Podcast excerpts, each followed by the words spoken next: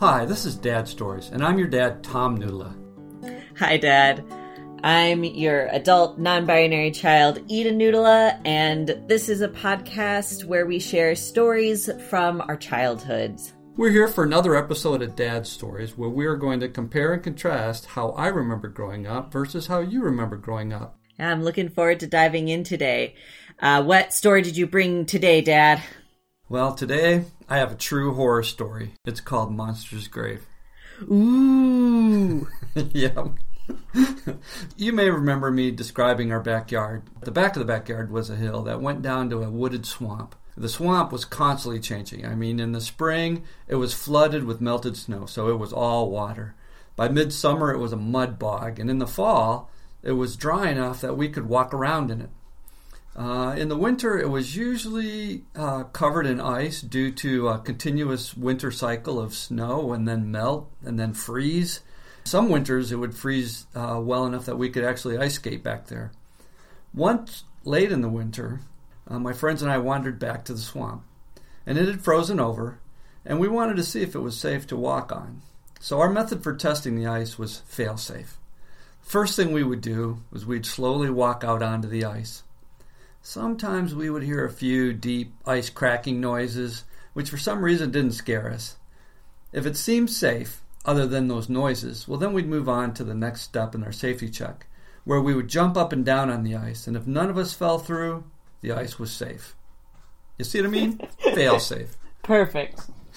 So on this occasion, we we decided we wanted to check to see how thick the ice was. So to do that, I got out one of my dad's hammers and a screwdriver and began to chip away at the ice. Eventually, we broke through and made ourselves a nice little ice hole. What happened next caught us by surprise because when we looked in the ice hole, we saw swimming in there dozens of little creatures. They were white, they were thin, they looked like a loose ball of string. And that caught us completely by surprise because we never thought that anything lived in that swamp water, and we definitely didn't know what this was. So naturally, given that we were in sixth or seventh grade, we concluded that they were carnivorous water creatures that survived by consuming human flesh. Ah, yes, yes, of course. You know, later we found out, much later we found out that they were insect larvae, but nevertheless, I scooped up a bunch of them in a jar, hoping to keep them in my room as pets. And they were all dead within a day. It turns out I didn't have any human flesh to feed them. so that spring, we had a terrible wind and thunderstorm, and some of the neighbors said that we actually had a tornado go through. Um, a few days after the storm, we discovered what the storm had done to the swamp. Uh, one of the biggest oak trees in the swamp had blown over, and it was a huge oak tree, and so its, its branches and everything took out dozens of smaller trees.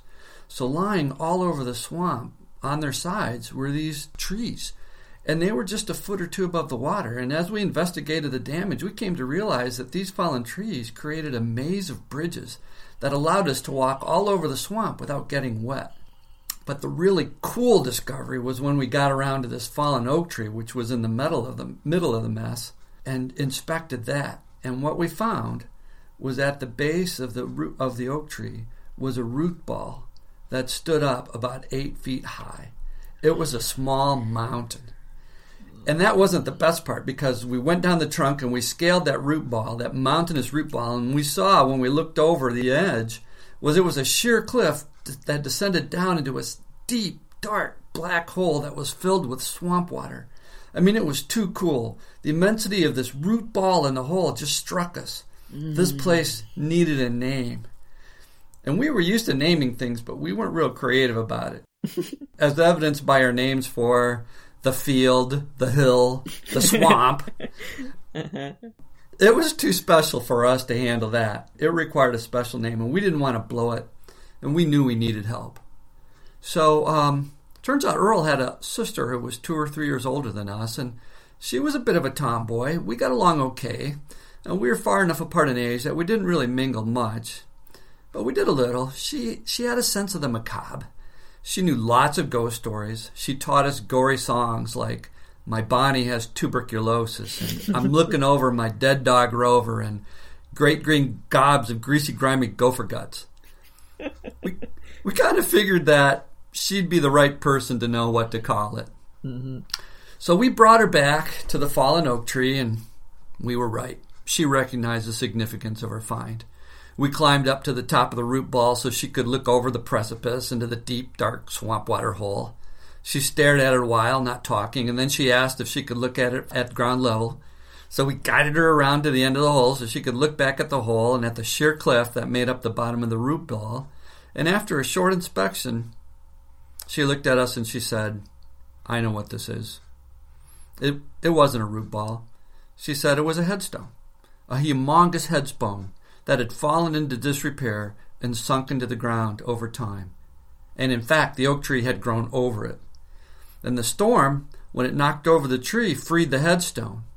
The hole that it created was actually a gravesite, a gravesite for something really large, possibly a monster. Mm-hmm. And what we were looking at was actually a monster's grave. And, you know, by the way, since the monster was no longer in the hole, it was probably alive and lurking close by. And a monster that had been lying live underground for centuries was probably hungry, so we'd better not hang around there too long. Also, she was pretty sure there was quicksand in the swamp, so she advised us not to fall in. Well, we liked her story. We loved the name, Monster's Grave. And no one paid too much attention to the hungry monster or the quicksand part. So time passed, and we got used to playing out in the swamp around Monster's Grave when disaster struck. We'd gotten pretty good at walking along the tree trunks, and there were treacherous places, especially when we had limbs sticking out that we had to walk around. And I had fallen behind my friends and was running along a tree trunk to catch up, and I slipped and fell in. yeah. And as I fell, things began to happen in slow motion. It it seemed to take forever to hit the water, and you know how you hear stories about people in bad situations see their lives flash before their eyes. Mm-hmm. Yeah, I, I didn't have that. Instead, I just saw my future. I saw myself hitting the water where I would be partially devoured by the carnivorous swamp creatures, and then what was left of me would be would sink into the quicksand, and no one would ever find me. That's what I saw. And those thoughts, those thoughts served to sharpen my senses. I had to get out of that water as quick as possible. So when I hit it, I spun around and reached for the tree trunk as quick as I could, and I grabbed I grabbed it just as the water reached my waist, but I could still feel my feet sinking into the sticky mud. I think it was the quicksand. Mm-hmm. I pulled myself out of the swamp water faster than I'd fallen in. My friends had heard the splash and they came back for me. I was already out of the water. I told them what had happened. They looked concerned, which kind of surprised me. My shoes were covered in mud, my pants were wet. They asked, could I feel anything biting me? Did I hit quicksand? And I told them I was all right. And they told me they didn't want to play with me anymore and that I should go home and change my clothes, Oh no. take a shower, just in case any swamp creatures might be still in my clothes. Mm-hmm. I mean, they made it sound like they cared for, cared for my well being, but I think they didn't really want any swamp creatures that might be on me to get on them. Mm-hmm. So I left, and I worked my way back across the fallen tree trunks and climbed up the hill to my house. And my wet pant legs were making a scraping noise as they rubbed against each other, and with each step, and my wet tennis shoes squeaked every time I stepped. I just made a complete racket. And unfortunately, this presented a new set of problems. I got to take a side story here. My, my friends, my friends and I regularly lived on the fringe of, of good behavior, and in the murky areas of behavior that we sometimes wandered, it was it wasn't uncommon to go too far. And because of this, we had developed two universal rules. One was don't get caught, and the other was don't get told on. Interestingly, history had taught us that the way we usually got caught was to be told on. And since all any of, any of my friends ever had were sisters, uh, those consequences happened quite often. So my sisters represented a new set of problems for me because I knew they were in the house watching TV, and to keep from getting caught slash told on, I needed to sneak by my sisters and get to my bedroom, but I was making too much noise. So the first thing I did is I took my shoes off while I was still outside. I knew they would hear the squeaking, and I hid my shoes in a plastic bag and put them in the garage so no one would see them. Mm. And to keep my pant legs quiet, I tried to walk bow legged through the house, you know, on my tippy toes. And even though I looked stupid as well, I looked stupid, it worked. And I got I got to my bedroom, I got out of my wet clothes, showered, and then dry clothes, and things were looking pretty good.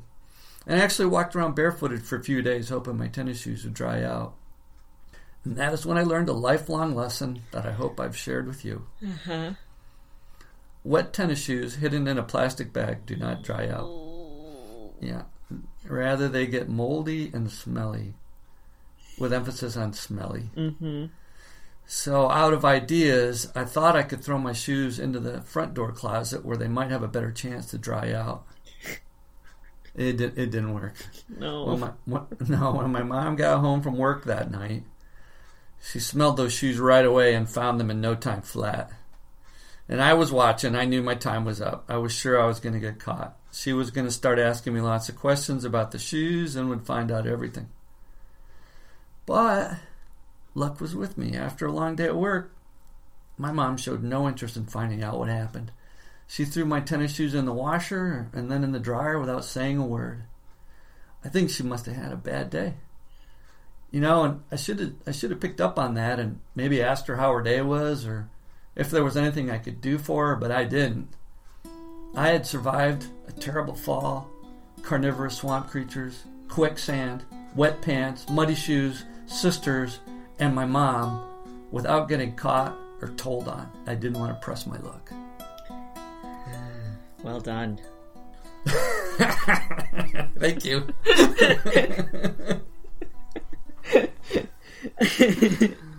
now that's a horror story. Yeah. Oh wow. Oh, just the really a hero's tale. Truly. Yeah, yeah. Have you ever accidentally fallen in a puddle of water or a lake or a stream? Oh. Oh heck yes. Yes, I have. Have ya? Oh, many times. One time in particular, really like it wasn't so narratively beautiful, but it did happen in slow motion where it was in Massachusetts behind Grammy and Grandpa's house and there's this huge puddle with like a just a wonderful stick across and it was the middle of winter so I was all bundled up and like there was like a little bit of ice over the big big puddle and I was like Yeah. I can go across this and there was this branch so big fallen tree over puddle with a branch that stuck up and I gingerly walked and then all of a sudden it started slow motion tilting and I like go to like grab for the branch which just ultimately just kind of locked me into my fate like instead of oh just try to run across quickly instead I was just holding onto this branch Mm. um and got dunked and uh Oh man. oh man it was it was it was not great um and then i've been pushed into several lakes but that is probably my most uh vivid because it was cold and horrible Right. and so right. that was uh, but no carnivorous bugs in this particular puddle that you know of. that i know of yeah could explain a lot So what happened? Did I mean I don't remember the story. So did did you Ah. back up to the house and Yeah, yeah, yeah. And I took a bath, and I was like grumpy, and it was, and then it was fine. Um, the this story actually re- reminded me more so not of me, but the pond that I kind of grew up on, but more that my friends grew up on, and then I kind of joined in more in high school. But there was a kid who every year at the Thurston Pond would try to be the first one to skate on the pond every year. And so right when it was just frozen would would go out and there are several times where he fell in because it was not it was not ready yet. right? That was probably kind of my big pond adventure stories were playing ice hockey on that pond growing up. Yeah. Real fun. Yeah. Mm-hmm. I remember that. I remember that. What I want to hear more about um, Earl's sister. What was her name? Linda. Linda. Uh, Linda, yeah. I just remember that it seemed like once it hit dusk, then it'd be like time for a ghost story, you know. and she knew him. I mean, she knew him, so uh-huh. it was pretty. She was a pretty interesting person for us to have, and, and the fact that somebody that was you know that much older than us was willing to spend time with us was always, you know, I mean, you know, as a little kid, when an older kid will pay attention to you, you kind of like that, you know. Oh yeah. Oh, for sure. And I don't recall us having any troubles get, convincing her to come out and see our discovery in the swamp. You know, I, I think that, that she was naturally curious about that too. There was no struggle. It's like, come along. You know, if it was like a lot of times with your brothers or sisters, they're like, nah, I'm not going to do that. You know, I don't want to do that. But we, I don't, mm-hmm. I don't have any memories of that at all. So.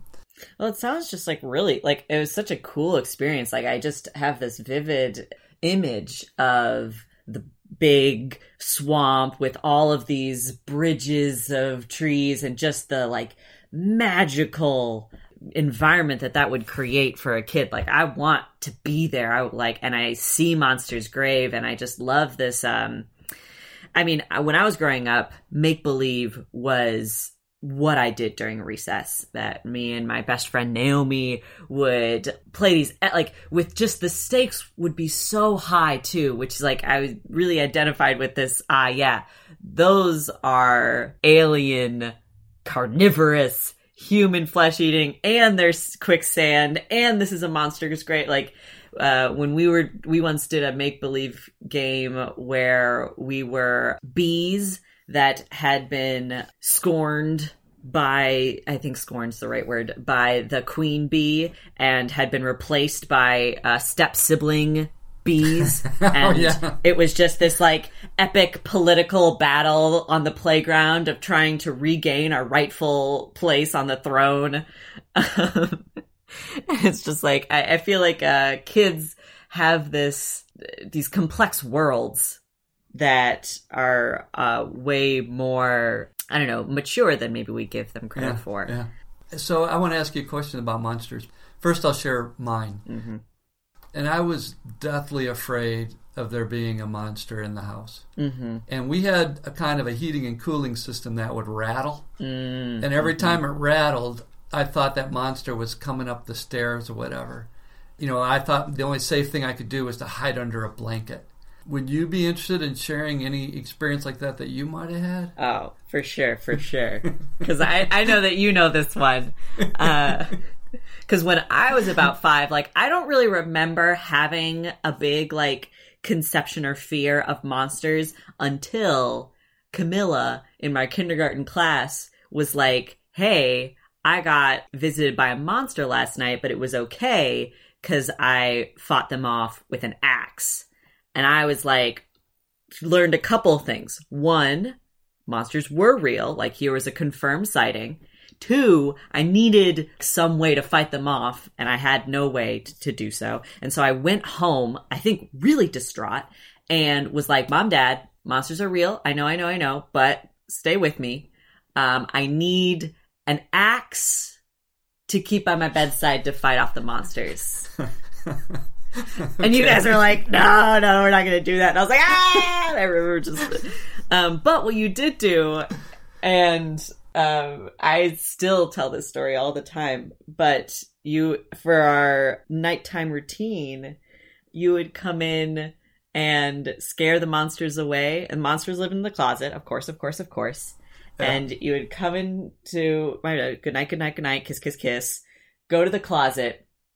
You know, the door's open scream, ah, and then slam the closet doors to frighten away the monster. and I think, I mean, I think we did that. Like, we did that way after I like I was done being afraid of monsters. I like I remember doing that so.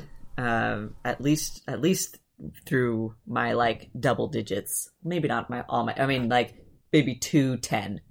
Um, but it was very special, and it definitely made me feel made me feel cared for. Certainly, I did. I wasn't bothered by monsters. Although that being said, to this day, I do have a problem sticking my feet out from under the blanket because there's just a little part of me that's like, something's, gonna, gonna, grab, grab it.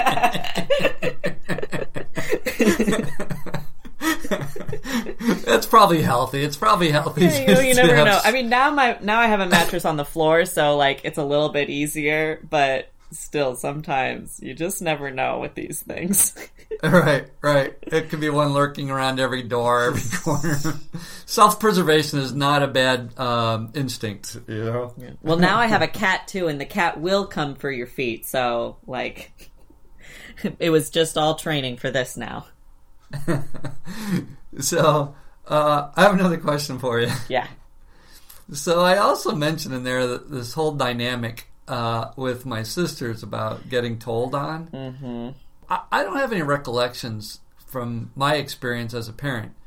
But but what are your memories of of that kind of dynamic growing up, getting told on or getting caught?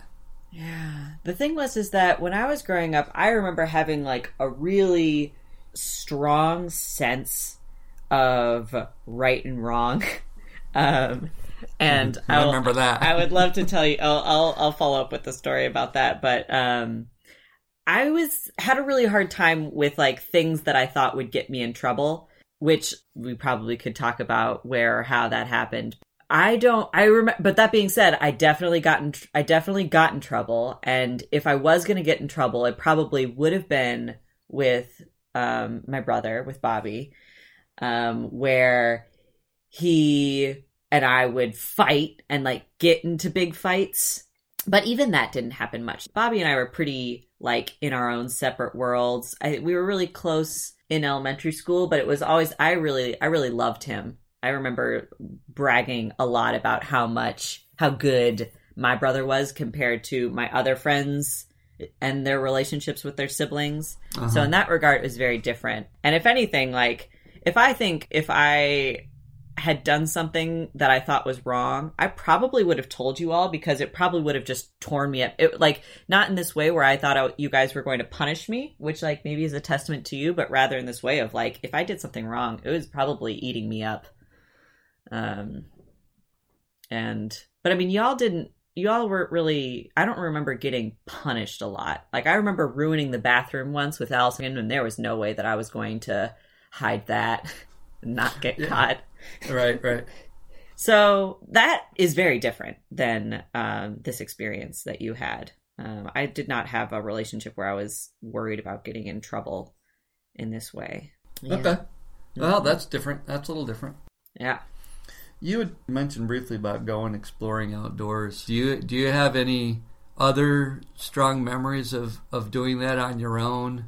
I, the, uh, definitely up at the cottage was the biggest time that I had access to a large amount of wilderness that I could somewhat explore on my own or with someone else. And I remember um, there was a bit another a big tree falling story that that huge tree fell in the woods and I remember climbing a lot on that. I was very into survival, like survival tactics and techniques and so what I would often do is go out into the woods and try to build a fort.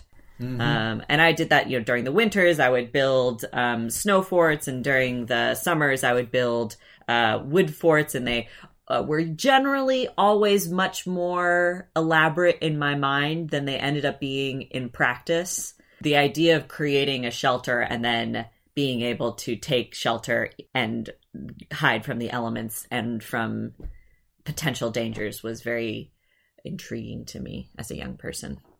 Yeah, I've got a I've got a future story about about that about building a fort. Oh yeah. Yeah. Um, you know, one of the things I remember that I thought you guys did that I I don't think I ever could have done uh, was you played that game up there called Ghosts in the Graveyard. Oh yeah, no, that was a huge one. I mean, like I was thinking when as you were talking about ghost stories, it's like oh, I don't remember ever telling ghost stories, but instead, whenever Twilight came, we'd play Ghost in the Graveyard, which was not a fun game for me. I, No? I was never no, I was not a fan. But um, no, the idea of like hide and go seek and tag, which is basically Ghost in the Graveyard, is a combination of those two things. The idea being that it'd be nighttime and everyone would go and hide and there'd be one seeker and the seeker would try to go out and find people and tag them but in some sort of period of time everyone had to make it back to the porch or or the safe zone before getting tagged by the the ghost I just remember you guys running into the woods in the dark, and I'm like, man, I never would do that. ah And yes You did it. We did, yeah, yeah. I, I, uh, I definitely remember a hand. Oh, geez. Oh, Dad. Oh, I did something way worse. You don't know this story. okay, I'm sitting down. Oh, geez. Um, so in high school, we played the like expanded version of Ghost in the Graveyard, where uh, me and we'd have two cars. So this is after we're driving, and two cars, two teams, and then you would switch one person. And the idea is that like within an hour block, you needed to go and take the other per- the other team's person to as remote a location as you could get to. Drop them off, ideally somewhere where they didn't know where they were, and then they would have to call the other the other car, try to like locate where they were, and then whoever got back to you know home base first won. Yeah. It was very it was an unsafe game, but I tell you what, there were a couple times where I was in the middle of some deep woods and I was like, well, no idea where I am. And this was like pre GPS. But you know what? Uh, here I am. Here I am today. No, no casualties from that particular game. Yep. No, I, d- I feel like uh, the woods in the dark, full of full of fun, full of surprises, full of uh, noises, full of creatures. Full, very exciting, full of adrenaline. Thrilling. Yeah. Yeah. There you go. Adrenaline. Yeah. does that does that story concern you? Did I do bad?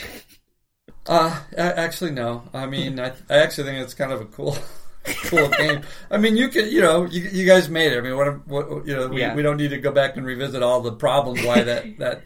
Glad you made it. You know, had some experiences with it, and, and thank goodness everybody came out alive. Yeah. yeah. I was like, what are you going to do? Punish me now, Dad? exactly right. I mean, if, if you if you were even worried about that, you wouldn't have shared it with me. So. Yeah, yeah. it is kind of funny you bring it up because my generation jokes about that. It's like, what things will you tell your parents now that you wouldn't have told them when you were a kid? You know? Yeah. Yeah. so, so this one falls into that category. Definitely, for sure. Yeah, that's kind of fun. Hmm Do you want to talk a little bit about ch- childhood singing? Oh, yeah. Because you talked about learning the songs from, uh, uh, from Linda.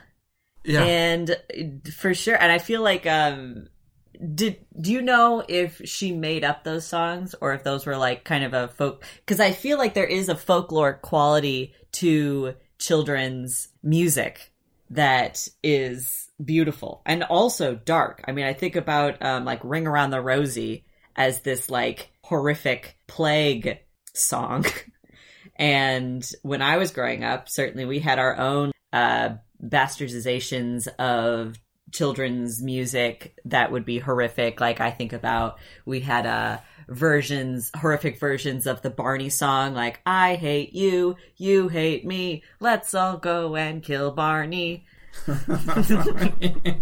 okay.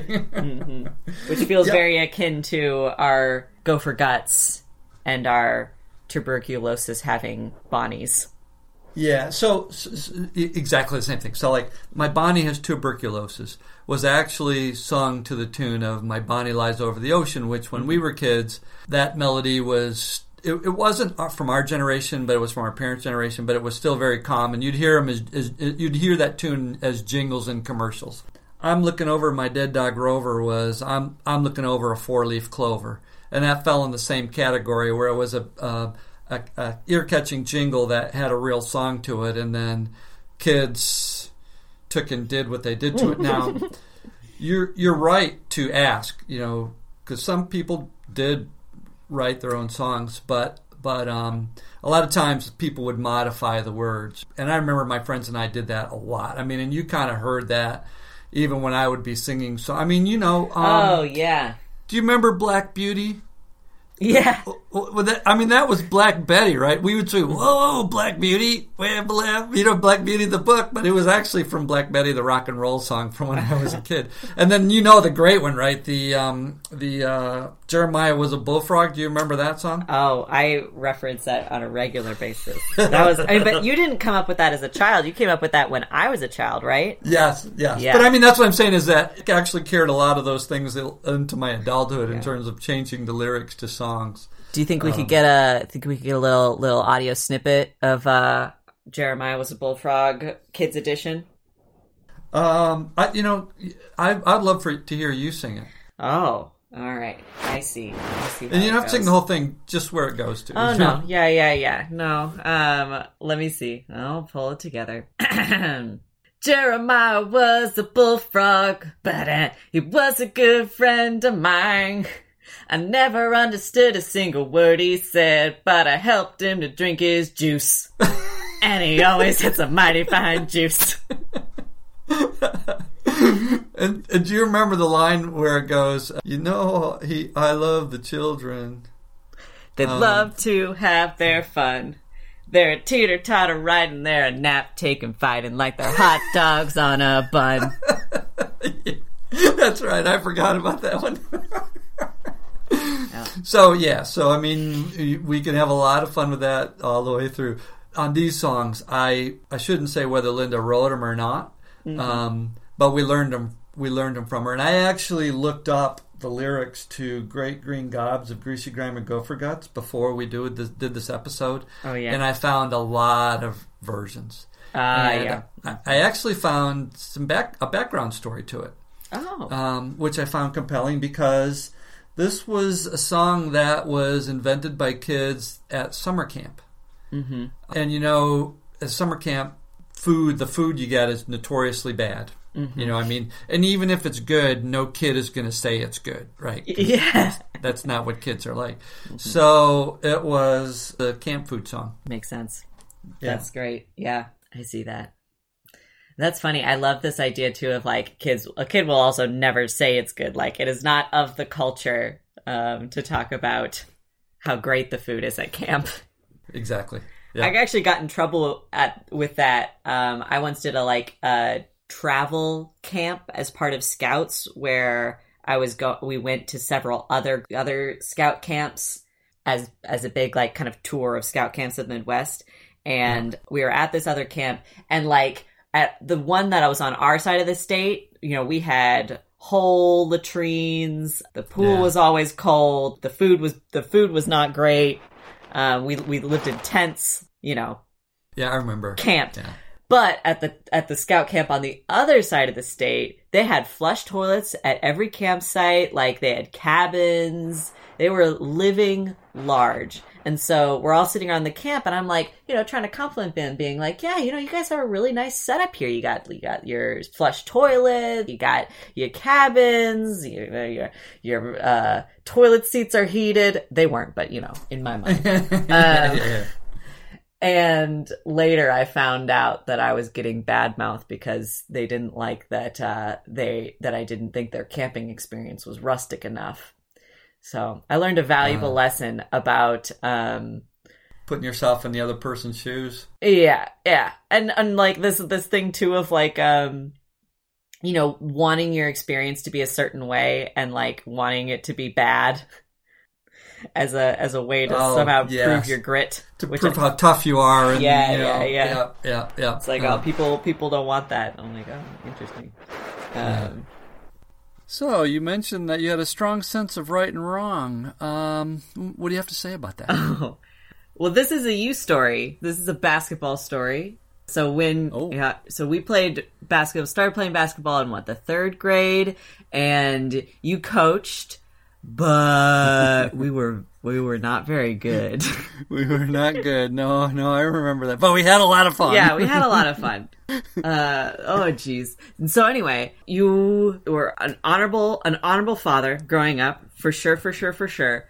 Uh, except for this one time, Uh, uh, we were in, we were playing a basketball game, and we were, I think, like close, closer to winning than we maybe ever had. Uh-huh, Uh-huh.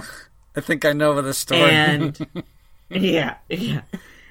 And so you're you're sat there and you're like, all right, Eden, here's the deal. We need them to not be able to score, and so one of the ways that you can do that is by doing an intentional foul and getting them to the line. Now you're not going to hurt them. You're not, like all you're going to do is just lightly grab the wrist and you're going to draw an intentional foul. And I was not into that. I was like, absolutely not. That is literally against the rules. Are you out of how how could you, my father, ask me, your child, to do this thing for you? Absolutely not. And you're like, it's part of the game. And I'm like, it is not part of this game. Absolutely. I remember that. I remember that. but I think it was funny because it's like, you know, where did I where did I learn this sense of like right and wrong? It's like I learned it from you, Dad. Uh, yeah, I remember. I, I and I saw the whole. I saw everything as as it was rolling out. And what was worse? Did you remember? I try. I just asked if anybody was willing to do it, and after you gave that speech, nobody was willing to do an intentional foul. It was like ethics and leadership all wrapped into one little eighth grade basketball scenario. That's excellent. That I remember that. yeah. So anyway, I wasn't running around getting in trouble as a kid. I was I was pretty adamant on not yep, doing I that. I remember. Uh, good one. Good one. Yeah. We yeah. have um, haven't really focused on compare and contrast. I have a couple yeah. of notes on that. Um, one is, of course, this this story that you've talked about. Uh, that you had a very high level of concern about things that might get you into trouble. I remember that. I mean, I mean, you crystallized that for me, and I think from my story and maybe some previous ones that I think I didn't have quite such a high regard for those thoughts. Um, what do you? Would you agree with that? Yeah, absolutely. I mean, I think also like I feel like a weird kid because of this sense that I had. I mean, there are diary entries too where like I'm with a bunch of kids and they're like bad mouthing the other kids and I'm sat there being like, "No, this is wrong." yeah. So that didn't last. I yeah, no, I did. I did. Didn't make it into adulthood. didn't make it. I mean, like there, I still have a hard time um trespassing. That was like a problem. Like I was, I was in college during the big like parkour uh, when parkour was really yeah, big yeah. and everybody was like, let's climb buildings. And I was like, let's not. um, so it still pops up in, in, in areas, not to, you know, poo poo anybody who climbs a building. I, I think it's really fun and cool and you get to see some cool heights, but, uh, or cool, cool sights. But it, uh, yeah. it always never, it was never for me. Right, right. Um, but yeah, no, I and I, I kind of there's this element. You're like, I don't, you know, where did I get that? How did that? How did that happen? I'm that might be a a better question for my therapist yeah. than for a podcast. yeah, yeah. Um, but that is definitely a difference yeah. for sure. On the lighter side, um, I should have brought this up when you mentioned it, but um, you were talking about your friend who was testing the water uh, to see if you could skate on it over at the local pond. Uh, that sounded like they were doing something very similar to what I and my friends were doing as a kid, which was the uh, now almost fail-safe method for checking to see if the water is safe. That I'm putting as a definitely a uh, similarity between generations. Yes, testing the ice is a duty that has been passed down from child to child. For better or worse. For better or worse, yeah. No, I mean, like, I think with both of our pond swamp situations, that these were very shallow ponds. Yeah. That the worst thing that can happen is you just get all of a sudden you're in yeah. ice mud. And I, I think it was the kind of thing too of like he would go out and it would always be it's just a little yeah. slushy, a little slushy, a little unpleasant. But you get that good first skate in, and uh, I imagine there's nothing like it. That's right. Do you have any? I think the songs are a really fun and interesting oh. part of our stories. I have strong memories of passing down both camp songs and schoolyard songs to one another. I remember coming up with songs with my friends. So I think that that's definitely a, a strong comparison um, make believe among young people. That's kind of an interesting one because I feel like among my group of friends, I'm one of the only people who really grew up with a lot of make believe experience versus, I don't even want to say this, versus playing video games. Oh, okay, okay, yeah, yeah. Let's not touch. That's a real hot button. Yeah. I mean, but that being said, like there were some really beautiful games and games that have continued to come out. And like I think about Ocarina of Time that I, I never played Ocarina of Time growing up as a kid. And now my peers have such strong and beautiful memories of playing um, these games growing up. And so I think it's just kind of a better way to maybe frame it is thinking about it as these different art forms that video games have really were, but are these beautiful pieces of art. Maybe we should like reconsidering our relationship to kids playing video games.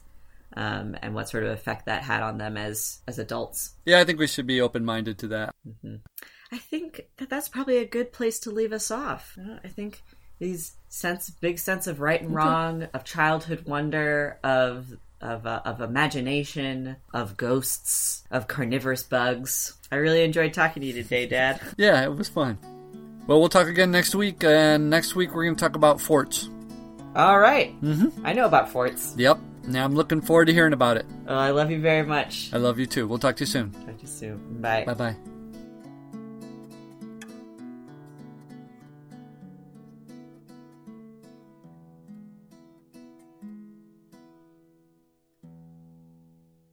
Great big gobs of greasy, grimy gopher guts, mutilated monkey meat, little dirty birdie feet, French fried eyeballs swimming in a pool of blood, and I forgot my spoon, but I've got a straw.